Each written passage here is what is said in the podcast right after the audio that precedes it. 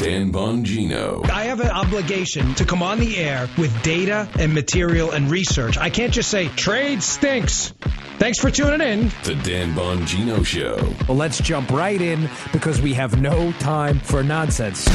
Get ready to hear the truth about America. When I was a young man, I don't remember it being sexy to want to l- allow a nanny state to control my life. On a show that's not immune to the facts with your host, Dan Bongino. All right, welcome to the Renegade Republican with Dan Bongino. Producer Joe, how are you today? All systems go, Dano. Yeah, big day. Georgia 6 special election for the House of Representatives. Ossoff, Handel. Folks, big ramifications for this thing. Let's not play it down in an effort to be uh, partisan hacks like the left.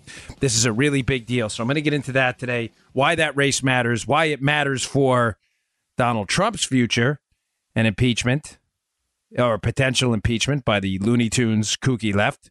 Oh, believe me, they're thinking about it right now. What happens to this race? And uh, I also want to get into uh, Supreme Court agreed to hear a case yesterday. It's going to knock your socks off. Could change the way we do electoral dynamics in the country. So excited about today's show. You probably telling my voice, a lot going on. Um, today's show brought to you by our buddies at Birch Gold.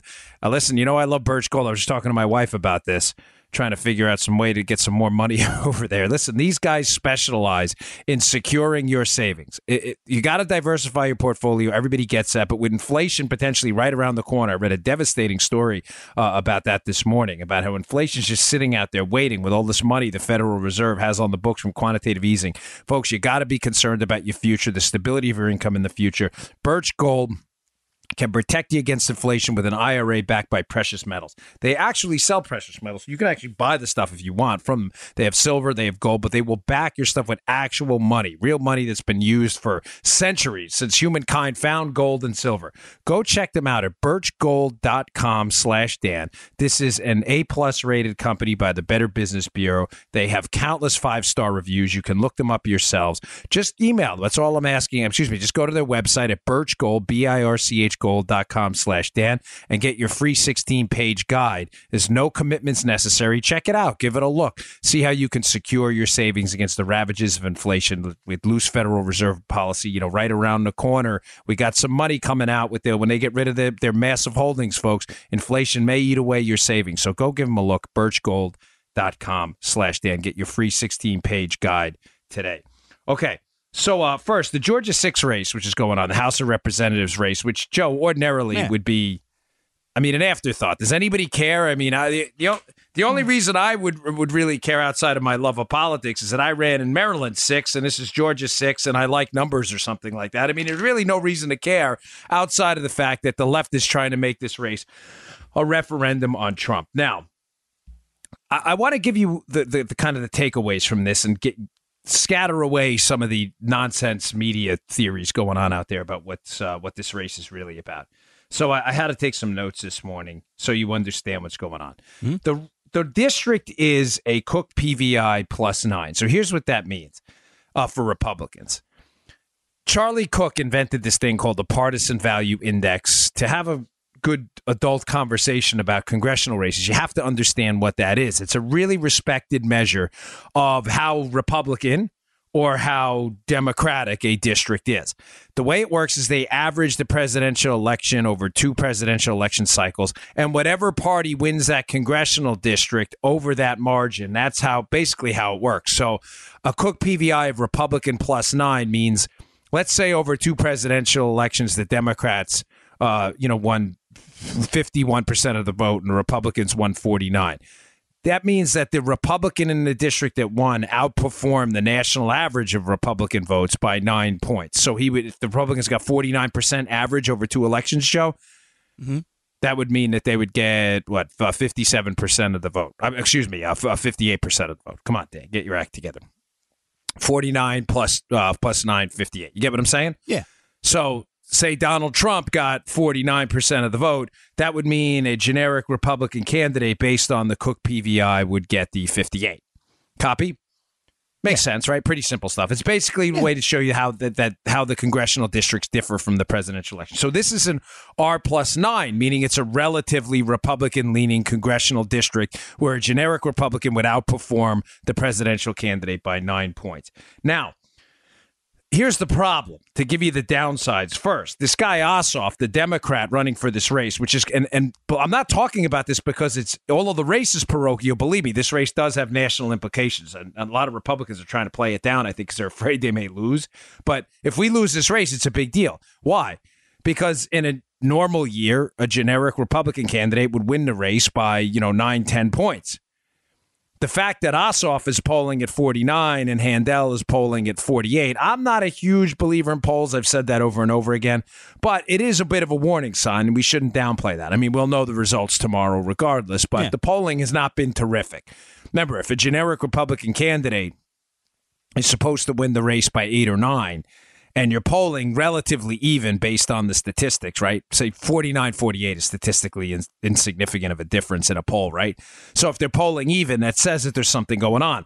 A lot of that is probably an anti Trump base in the Atlanta suburbs. So let's just get that out of the way. Now, making matters a little bit worse is Tom Price, who had held the seat, the Republican who left to become HHS secretary. Tom Price won that by 23 points in 2016. So that's a pretty hefty margin of victory. Now, uh, let me give you the.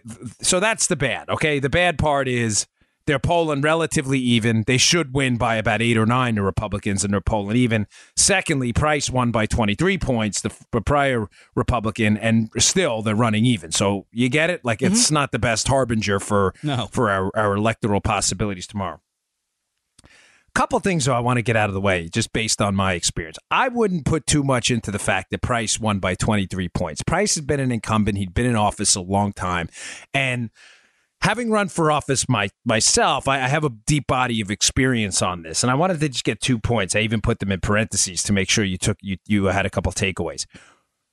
Congressional races are not presidential elections, okay? I mean, obviously, but I, I, those trying to make a congressional race an exclusive referendum on the national election are just silly. I'm not saying I, I, opened up by saying I think the results of this will have an effect on what happens with Trump. Don't get me wrong, I'll get to that in a second. But that's not what it's all about, ladies and gentlemen. When you're an incumbent like Price was, and you win by 23 percentage points, which is way over the partisan lean of the district, right? Technically, he should have won by nine. He won by 23. Mm-hmm that tells you there's something else going on there. And that something else happens everywhere in every congressional district. And there are two things one, they're parochial, and two, he's an incumbent. And here's what I experienced when I ran for office being a sitting congressman, you obviously have a lot of power in your district, but you can do things for people that'll make people vote for you, even the most you know, strident partisans may cross the lines and vote for you. Here's a quick example. I'm not going to say his name, but when I ran in the Maryland 6th congressional district in the western uh, portion of Maryland and uh, northern parts of, uh, portions of Montgomery County, Northwest, there was a, a, a builder over there, owned a lot of, he was a builder and he had a lot of property. This guy was a huge Republican, huge. I mean, like, I don't think he's ever voted Democrat in his entire life. He had donated to Republicans, hosted Republicans, fundraisers for Republicans. He was a donor of mine in a prior race, right? Mm-hmm.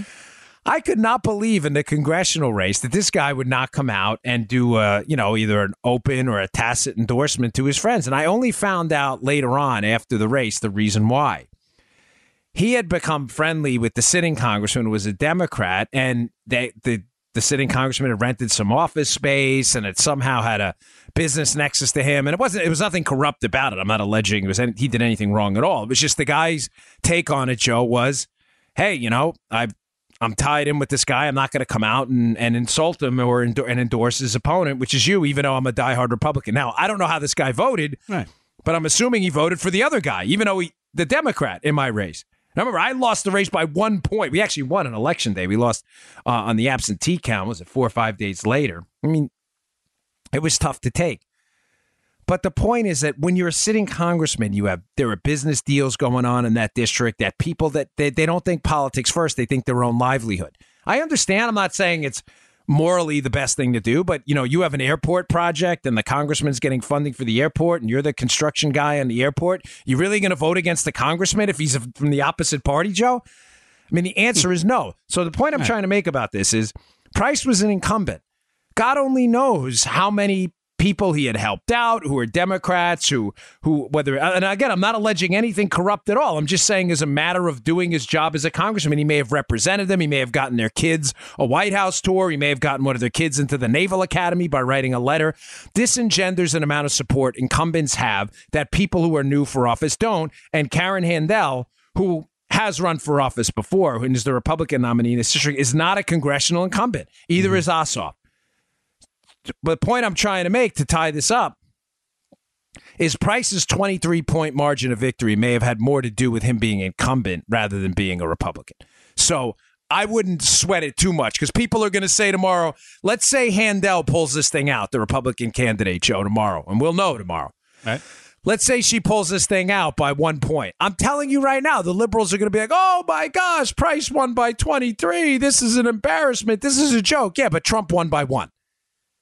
Trump won the district by one and a half points. Hmm. So relax, is what I'm getting at. There's a, yes, there's bad stuff. I already put the on the good on the good side. If she pulls it out, even if it's fifty point one to fifty, and she wins by a sliver in a on the absentee votes only, whatever it may be, relax, take it easy. Incumbents always win by a big margin because they have the power to do things for people that that cross the partisan divide. It happened to me. Like I said, that guy who the builder, I was stunned when he. I was like, that guy's not voting for. That's insane. I couldn't believe it. Um. Secondly, I mentioned, you know, interests are generally parochial. I mean, these are local interests. So local people have local interests that, again, it kind of ties into incumbency. They're not actually separate points, but you know, you have a project at your local church, and the congressman over the years been very supportive by either keeping the feds off your back or getting some federal grant you know, that may be the kind of thing where you're a Democrat, you vote Republican, you're a Republican, you vote Democrat. It happens. You, it, it's not, you know, you may vote for the governor uh, of your party, you may vote for the president your party, but your local congressman, you may change it. So there are parochial interests and a power of incumbency. So don't worry too much about this. Now, on a bad note, if Ossoff wins tomorrow, the Democrat in Georgia six, and pulls this things out, pulls this thing out, one, the media is going to go wild. I, I mean, they're keep in mind it's it's kind of ridiculous in context. I mean, we had the special election in Kansas, the Republican one. We had the election in Louisiana for the Senate seat. These are all post-Trump, by the way, post-Trump victory, Joe. We had the election in Montana. We won. We're going to win the race in South Carolina today. So, what is that? Four to one. I mean, listen. Even if we lose the race in Georgia, relax. Again, media. I'm not talking to my audience. I'm talking to the media. Take it easy, huh? Republicans are, are our batting average is pretty good here. Okay, we've won four, we've lost one. If we lose tomorrow, I'm not sure we will. I think uh, Handel's going to pull it out for a number of different reasons, but take it easy, regardless. But if Ossoff does win, here's what has me worried and should have you terrified: impeachment you know, the Democrats have already shown themselves to be absolutely off their rockers. They've lost their minds. Trump derangement synd- syndrome is a thousand times worse than Bush derangement syndrome. They want Trump impeached. Their base wants Trump impeached. It doesn't matter that they don't have a cry, crime, or misdemeanor, treason, or bribery, which is what the Constitution uh, dictates for uh, you know for an impeachment course treason bribery high crimes or misdemeanors. Now they don't they have none of that joe. They have zero. They don't there is no forget about high crimes. There's no crimes. There's no there's no for what? Yeah exactly. For what is exactly right? They they have nothing. They have zero. There's nothing there's no there there. But that's not stopping the democrats because their base is fanatical and they're losing their minds. Now the reason i bring this up is the democrats would impeach today if they had this one thing. And that one thing is a House majority, and they don't have that. We have a pretty healthy majority in the House. Was it close to 238 or something? So we're we're way above what we need for a congressional majority. Republicans, that is. We have a nice buffer in the House. So the Democrats, in order to impeach, so you're just familiar quickly with the impeachment process, impeachment requires a majority in the House of Representatives to vote for impeachment on a charge. Now they don't have that. They don't have enough Democrats to do it. It's a numbers game. This was was uh, simply this was my same argument when people used to ask me about impeaching Obama, and I'll get to that in a second. But if Ossoff wins in a in a in not so swingy district, Joe, an R plus nine district, no, it's not a swing district. It's a Republican leaning district. The Democrats are going to say to themselves, "Oh boy, you know we can get this done today." You know what I'm saying? Uh, in 2018, because look at the district we won in. We run in an R plus nine Imagine what we could do in an R plus one, like where I live in in Florida's 18th congressional district with uh, Brian Mast, which is only in this is an R plus one district. The Democrats are going to fire down, double down, dedicate all this money because they're going to say to themselves, "Look what we can do. We can take back the House." If they take back the House, folks, it's almost a guarantee they will vote for impeachment because they've lost their minds. As Joe said, for what? It doesn't matter for what. They'll make it up. They'll, it'll be felonious mopery, or as I said last week, it'll be um, piracy on the open seas. You know, jaywalking, nose picking. It doesn't matter. They'll make it up. They will vote on it. So to impeach, you need a majority. If they get that majority, I, I can almost guarantee you they will vote for uh, articles of impeachment. Now, just to follow that process a little bit, in order to remove a impeachment is not removal from office. Everybody gets that, right? I mean, presidents have been impeached before, Johnson, Clinton, that have not been removed from office. Um, Nixon was not impeached. Nixon resigned before the vote on impeachment. He would have been, but uh, Nixon was not impeached. Uh, Hillary Clinton thinks otherwise, as she said in her speech, but that's not factually correct. But Clinton was impeached. An impeachment, though, Joe, is like an indictment. It's like a federal indictment. It doesn't mean you're you're you've been you've been proven guilty beyond a reasonable doubt. It doesn't mean that. That there has to be a trial. So an impeachment, just so everybody's clear, is like a set of charges. The actual trial. So for Joe Blow or you know, uh, you know Joe Armacost, if you were federally tried, you would get either indicted or be there. There'd be a complaint in a PC hearing. And then there would be a trial where you have to be get, proven guilty beyond a reasonable doubt. The president doesn't go through that process. The president gets impeached. That's the charges. The trial happens in the Senate, and the, the presiding officer is the Chief Justice of the Supreme Court. And you need two thirds to vote for, uh, uh, let's say, a conviction on those charges for removal from office. So you need 67 senators. So even if the House does vote for impeachment, they would need 67 senators to vote to remove Trump from office, and they're not going to get that. But and it, Joe, I'm getting stop me if you're you're the audience ombudsman. I think not having the 67 votes to remove him from office is a benefit for the Democrats. And now you justifiably so. You may say, "What the heck are you talking about?" Folks, the Democrats don't want. The, I'm, not, I'm not talking about the base. I'm talking about elected Democrats in Congress and the Senate. They don't want Trump out of office. You may say, Dan, you just said they want to impeach him. They want to impeach him. They don't want him out of office. Because what are they going to be left with? They're going to be left with Mike Pence. The base, the Looney Tunes Democrat base, and the donors want Trump out of office. The Democrats in Congress, they're not dumb. The, folks, make no mistake. Do not underestimate your ideological opponents here. Liberal, the liberals in Congress and, and the Senate are not stupid. That was a couple, but the most of them are very, they're very bright and they're very smart tacticians. Do not underestimate them in, out of emotion. They want to impeach him. I, I can almost guarantee you if they had 67 senators, then they wouldn't impeach him because they don't want him out of office. What they want to do is they want to impeach him in the House with a majority, knowing it'll fry in the Senate. That way they can go back to their donors and say, hey, we did our best. Look, we impeached them. We didn't have enough votes in the Senate. Sorry. By the way, keep donating to us. You get you see my point, Joe? And and and if I can give you a comparable piece of logic, it's the same logic the Republicans. You may say, "Oh, that kind of stuff doesn't happen." Really? What about Obamacare? What does that have to do with Obamacare? Think. Think it through. How many times did the Republicans vote to repeal Obamacare outright when Obama was in office?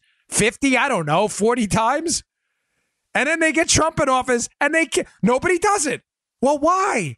Because it was never about to them repealing Obamacare. A lot of these RINOs like Obamacare, Joe. To them, it was about appeasing the Tea Party, which, you know, I consider myself part of. Well, let's vote, let's vote. But nothing's going to happen. That's okay, let's vote. Okay, let's vote. Now we can actually repeal it. No, no, no. We don't want it repealed. Shh, don't do it now. The Democrats do the same thing. The Republicans, they, they, thought they think they're being too cute by half. We can't vote for repeal now. It'll actually happen. Let's just vote and Joe, send a message. That's what the Democrats want on impeachment.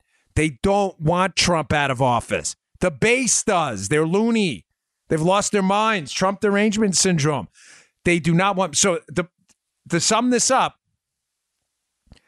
if they get this House majority, And if this Ossoff pulls off tomorrow's race, which would indicate that a House majority for the Democrats is likely in the 2018 midterms, because this was a tough race to win for a Democrat. If he pulls it off in an R plus nine, we're in a little bit of trouble. I'm telling you, Trump will be impeached precisely because they won't have the votes in the Senate to remove him from office, because they can make a statement. Folks, they're politicians. They're slimy by nature, both parties. That's what they do. I've been around this my whole life. I'm telling you. Well, not my whole life, but the majority of, to quote Michelle Obama, my adult life, I've been around politics for my thinking years, my 30s and, uh, and my early 40s. They're slimy by nature. Slimy by nature. That's a good name for a band. You like that? You're a musician. Maybe that's the title of our new band, you know, oh, except I don't sing or play any instruments. But Joe does everything, so it doesn't matter. I can just sit in the background with a synthesizer and hit a computer button once in a while. Yeah. All right, one more thing I wanted to bring up. I got uh I'm not name dropping here at all, please, but uh my good friend Mark Levin, who I love and adore, good man. He sent me an email this morning, which is a great piece. He, you know, Mark's a lawyer. and Mark's been fighting this fight. He worked in the Reagan administration for a long time. Mark's about as savvy a legal mind as we have out there right now. Uh, Levin sent me a piece. It's up at Conservative Review, which I'll put in the show notes. Folks, all this talk, I, it's amazing how the, the talking heads on TV have no concept of what they're talking about when they discuss things like this. All everybody talking about Trump being indicted. Eh, folks, that can't happen. Trump can't be indicted while he's a sitting president. I bring this up because I just mentioned impeachment. The founding fathers clearly laid out a path to prosecute and hurt the president for wrongdoing and get him out of office. It's not the criminal justice system. You may say, oh my gosh, is he above the law? No, he's not above the law. What the founding fathers were afraid of by opening up the president to an indictment is Joe, you could get a rogue federal prosecutor in the Eastern District of New York in a liberal district who, seriously, like, say jaywalking was a federal crime, could indict Trump for jaywalking and put Trump in jail and effectively stop him from conducting international diplomacy just because he has a grudge against Trump. So the founding fathers, foreseeing that problem, said, well, we need to have a check on the presidency, Joe but that check cannot be through the standard criminal justice system while he's in office.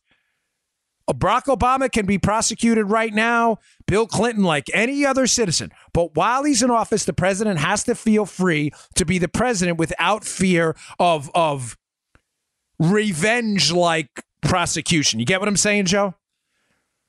In other words, they don't want a local prosecutor to prosecute the president for ripping a mattress tag off. Make sense? Yeah, I had some water in my mouth. Sorry.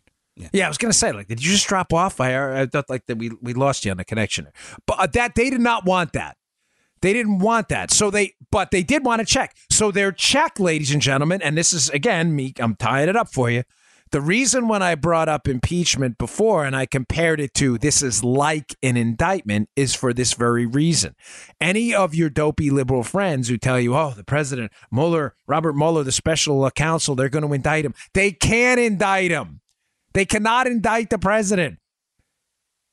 The process for removing the president is the one I just told you. It's political. It is not in the criminal justice system as we know it. Make sense, Joe? Now, if you impeach him and the Senate votes in a trial, 67 Senate votes to remove the president from office, then you can indict him like any. You can indict him for mattress tag ripping, jaywalking, felonious mopery, and piracy on the open seas. Have at it. But you cannot indict a sitting president.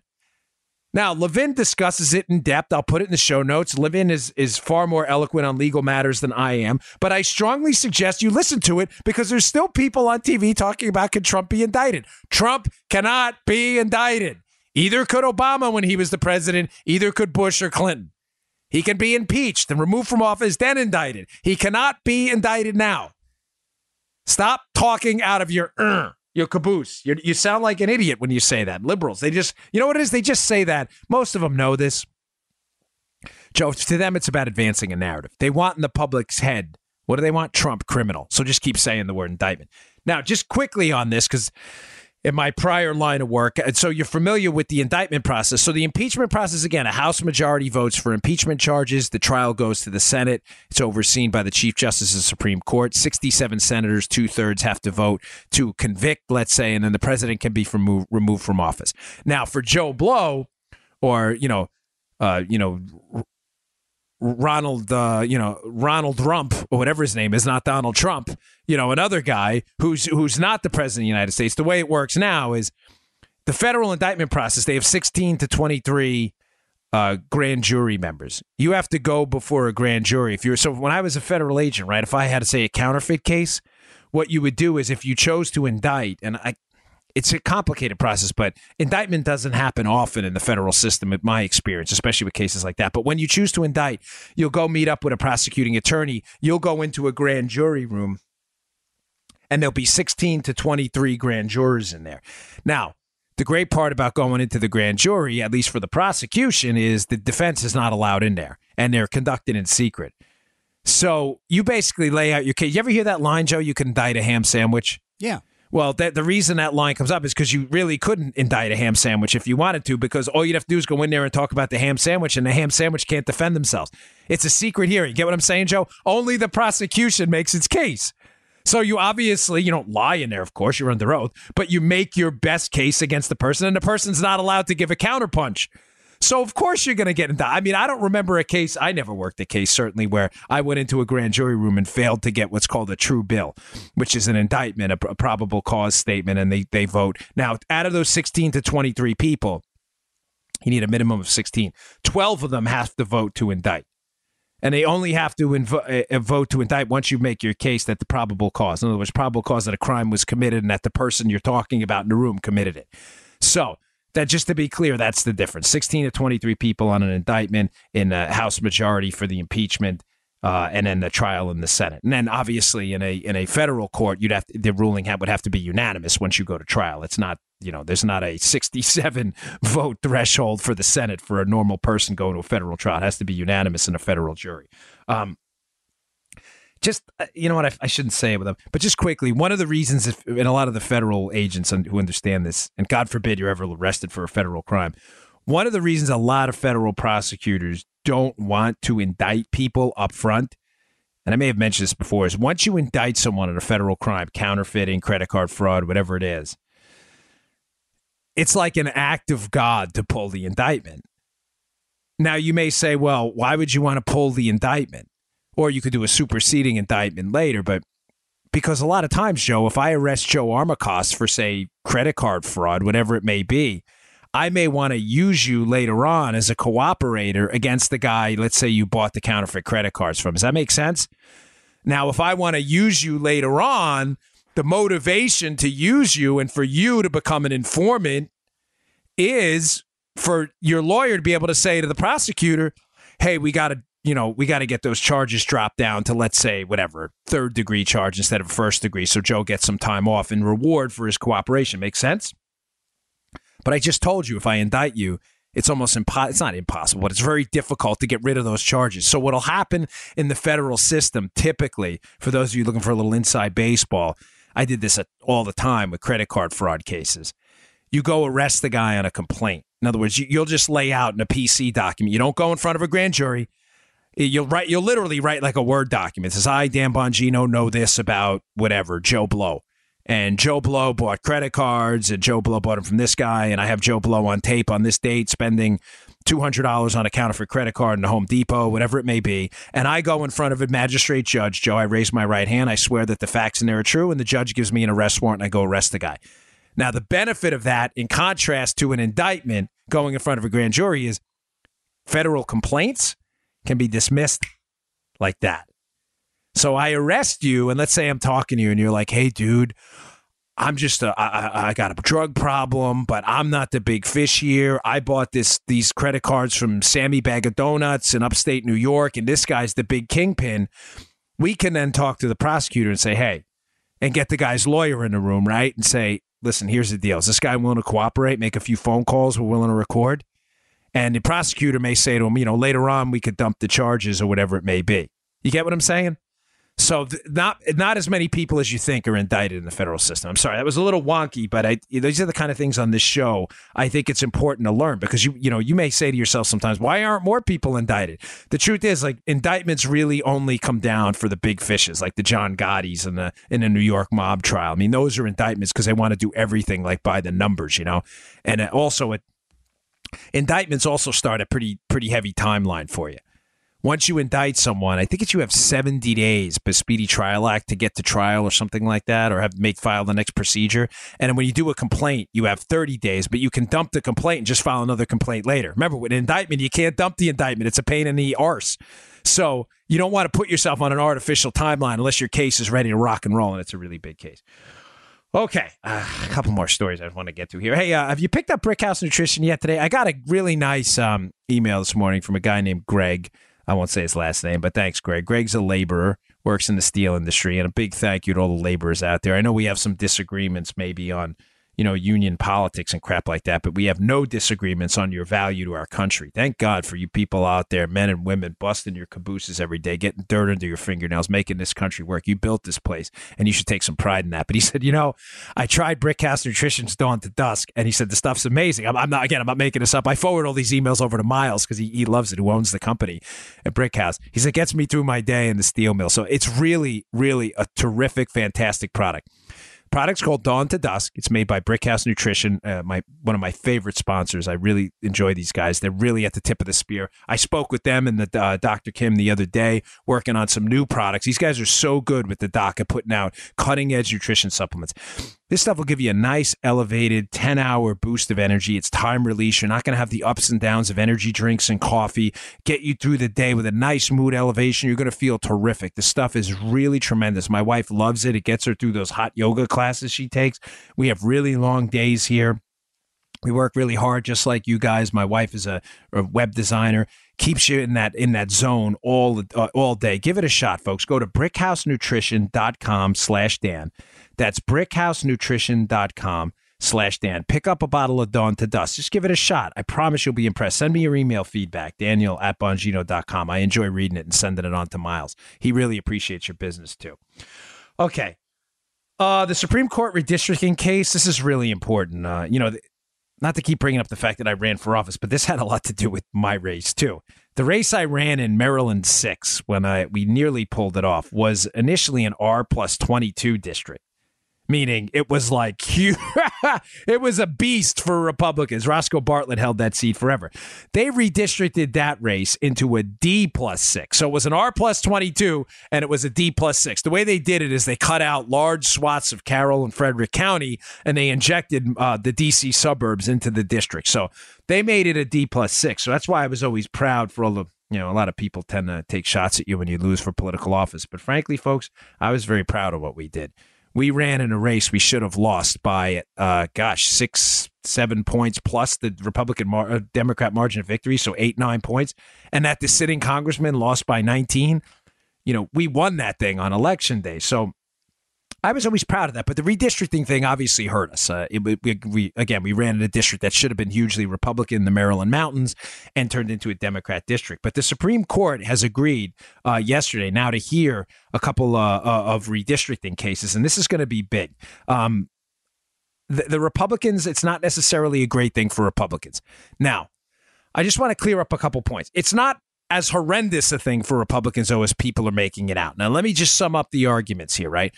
The Democrats wanted this. The Democrats want a redistricting case because Republicans have a huge House majority right now.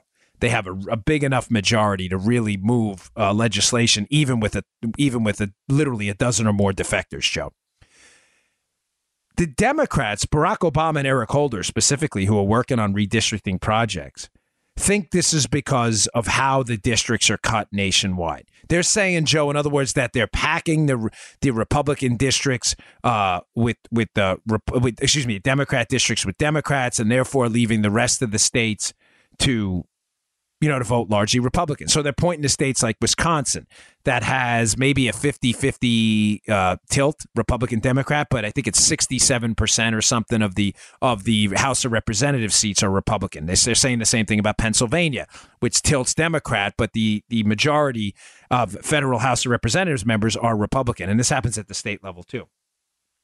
Here's how the Dems are making their argument, Joe. The Dems are saying, I'll give you the argument, I'll give you the counter argument in a minute here. The Dems are saying they're losing they're losing House of Representatives congressional seats because of two things: surplus votes and wasted votes. So they're saying, in other words, that the Republicans are packing Democrats into Democrat districts. And you may say, well, how the hell does that benefit Republicans? Well, folks, think about it. A surplus vote, in, in according to uh, the Democrats' theory of why they're being screwed, is if a Republican, if there are, say, 10 congressional districts in a district, and the Republicans can pack all of the Democrats into two, and let's say the Democrats, Joe, win those two districts out of 10, say they're cities, say they win them 95 to 5, which honestly is not that far from what they win in New York, Los Angeles. You get what I'm saying? Yeah. And the Republicans win the other eight districts in the state, let's say 52 to 48 what the Democrats are saying is by the Republicans drawing the lines in those states, and the, just to be clear, the reason the Republicans get to draw the lines is because they have the majority of governorships. And when Republicans are in charge, they get to draw the lines. Democrats do the same thing. They did it in Maryland to me. They screwed me out of a congressional district, right? Or Roscoe Bartlett, probably a better way to say it. I ran after him. They're saying if the Republicans would spread the Democrats out more evenly amongst the districts, you would not have effectively what's a 45% wasted vote or surplus vote. You, you, get you see the math I'm doing here, Joe? If a Democrat wins a district in a city 95 to 5 and a Republican gets 5%, 45% of those votes are surplus. They weren't needed, Joe. You just need 50% of the vote plus one. So the Democrats are saying you're packing all of us in this district and you're giving us surplus votes. When you combine that with wasted votes, now with wasted votes, he's saying the wasted votes are in the other districts throughout the state where the Democrats are the 40 say they get 48% those are all wasted because they'd be more effective if they were spread amongst say 50-50 districts rather than 52-48 so when you combine that they're saying we can't possibly win now they are right to some degree, ladies and gentlemen. There's obviously redistricting on both sides. Maryland, they screwed over Republicans. In places like, uh, you know, Pennsylvania, the Democrats get banged up a little bit because of it. It happens for on both sides of the partisan aisle. Democrats are only whining because they lost the governorships. But here's the problem, folks. I looked at a study not that long ago, and it said that even if redistricting were done by, a, say, a, a, a, split commission, Republicans and Democrats, there was no partisan slant to it at all, and it was broken up strictly by neighborhood boundaries, Joe. I saw a report that said the Democrats may pick up, you know, five to 10 more seats. Now, that's significant, but it's not the, the national calamity Democrats are making it out to be. The Democrat, in other words, Joe, the Democrats are making it out that they lost the House majority because of redistricting. No, they lost the House majority because your party sucks. Because you have a terrible, you have a bunch of terrible ideas. Now, secondly, that's that's not, but uh, you know, I don't want you to, to take away the, the Democrat. But that's not how you argue with liberals. Your party sucks. That's right. The reason this study concluded that even a solid redistricting effort on the part of the Democrats would not help the Democrats to the degree they think is because the Democrats are congested into cities. Folks, you can't cut up Manhattan Island into 42 congressional districts. What are you going to do? You're on an island. You're going to. St- I'm not making this up. Let's say you have a building in the middle of Manhattan that has 700 residents, and 500 of them are voting Democrats, and there's 50 Republicans. What are you going to do? Stick that building in Staten Island? How would you make that part of a Staten Island, which is largely Republican, by the way? How would you make that part of a Staten Island congressional district? The point I'm trying to make, Joe, is Republicans are dispersed across the landmass in the United States. They're everywhere. Democrats are not. They're only in the big cities in large numbers. There's no way to put them in different districts. How? What are you going to order them to move? Republicans are everywhere. They're in the suburbs, they're in the exurbs, they're on the farms, they're in the plains, they're in the Midwest, they're in Texas, they're all over the country. You see what I'm saying, Joe? We have the advantage of not being packed in because we don't live in big cities like Democrats do. You Dems, you did this to yourself. We didn't do this to you. You did this to yourselves. The only solution to handle redistricting is to go move to Staten Island. There's no other way. Stop blaming it on us. You guys choose to live in big cities where you rely on government, police, uh, police departments, fire departments, you know, the subways, and therefore you love big government and Democrats. That's fine. Vote that way. But you voted that way, and that's why you got 90 to 10 victories, and we have 52 48 victories all over the country. It's not our part, uh, not our fault you have surplus votes and wasted votes. It's your fault. All right. I covered a lot today. I wanted to get to a couple other stories. There's a killer story out there about the illegal voting. Just the facts. Five points. It's a a uh, it's, it's kind of a partisan leaning alphabet conducted a study. It's in the Washington Times. Five point seven illegal uh, votes, non citizen votes. They're figuring in the last uh, in the 2008 election. I mean, that's enough to elect Barack Obama. That was a crazy story. Maybe I'll talk about that a little more tomorrow. There's an interesting story about the Texas Gulf Coast and uh, the wind industry. I found fascinating. Re- I mean, really crazy stuff about the power of free markets and how the loony left is just crazy. With the they just don't understand free markets at all. This was a good story. So uh, tune in tomorrow. Hopefully, I'll get to it tomorrow or some point during the week. Thanks again, folks. I appreciate everyone who bought my book. Means a lot. Talk to you tomorrow. You just heard the Dan Bongino Show. Get more of Dan online anytime at conservativereview.com. You can also get Dan's podcasts on iTunes or SoundCloud. And follow Dan on Twitter 24 7 at DBongino.